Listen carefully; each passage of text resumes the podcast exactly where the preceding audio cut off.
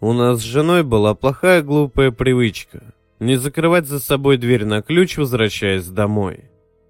Утром уходишь на работу и обнаруживаешь, что проспал всю ночь не запертой дверью.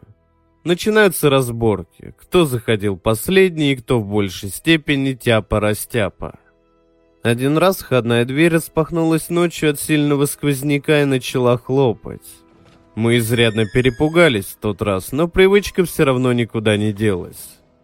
Но потом случилось нечто, что навсегда приучило нас закрывать дверь на все замки, и, черт возьми, я всерьез обдумываю идею настоящего дверного засова. Мой дом — моя крепость, и зачем нужны стены, если ворота распахнуты? В тот раз мне долго не спалось. Внезапно я решил проверить входную дверь. Вставать было лень, но желание было навязчивым и неотступным. Я побрел в коридор, попробовал дверь и... Точно! Опять не закрыли. Я повернул один ключ на четыре оборота и зачем-то второй, нижний, которым мы вообще никогда не пользовались. Я сделал буквально два шага в сторону комнаты, когда услышал необычные странные звуки за дверью. Было ощущение, что кто-то водит ладонями по двери с той стороны, ощупывает ее, как будто слепой натолкнулся на препятствие и пытается понять, что это.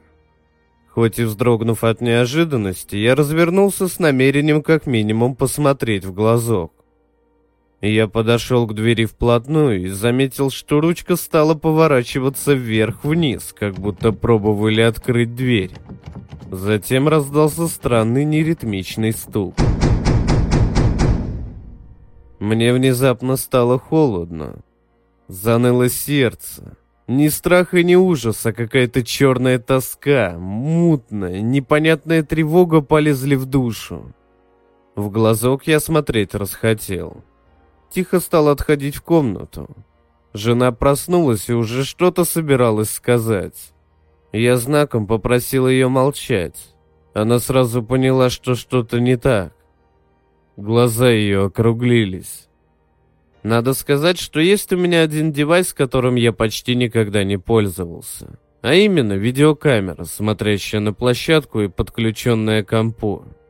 Ее притащил в подарок мой братец, работавший в то время в конторе, занимающийся установкой систем видеонаблюдения. Посмотрели, поигрались пару раз и про камеру забыли. Сейчас я про нее вспомнил. Не знаю, какая черта человеческого характера заставляет нас смотреть в глаза Вия. Вот и я подсел к компьютеру и запустил изображение площадки. Что это было? Не знаю, но я это видел. И жена видела. Нечто замотанное в какие-то темные лохмотья, неестественно изгибаясь и вихляя, бродило по площадке, скребясь в двери, дергая ручки, припадая и прислушиваясь к звукам в квартирах. Голова этого нечто также была замотана в тряпье. Из тряпок торчали темные руки — Длинные, узкие, с неестественно длинными, в два-два с половиной раза длиннее обычных пальцами.